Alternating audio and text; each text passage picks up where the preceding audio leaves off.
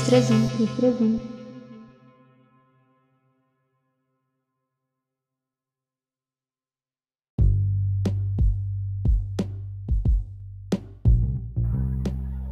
Boa noite a todos os ouvintes que estão aqui conosco. Aqui quem está apresentando hoje é a Alane, juntamente com a Brenda. Oi, boa noite para todos.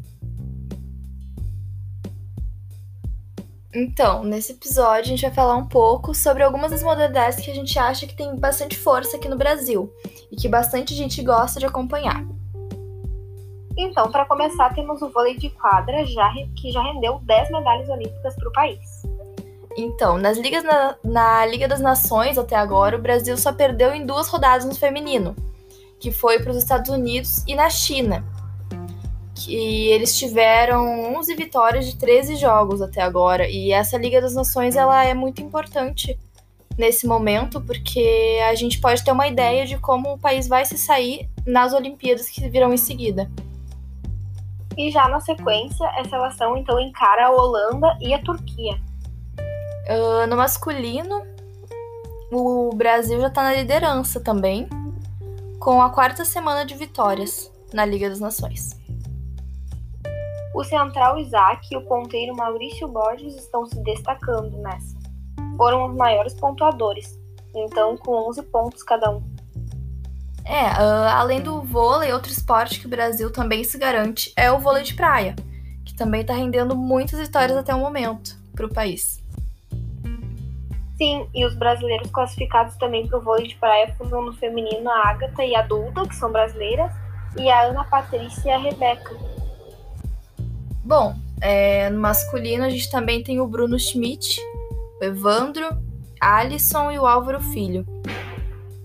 E uma notícia muito boa e de grande orgulho para o Brasil foi da Confederação Brasileira de Vôlei, que nos informou que a Adriana Berbarrai assumiu o cargo da CEO da entidade e ela já com 51 anos de idade foi uma grande medalhista de prata em Sydney em 2000 e Atenas 2004, que vai ser a primeira ex-atleta a ocupar o principal cargo executivo de uma confederação popular no país.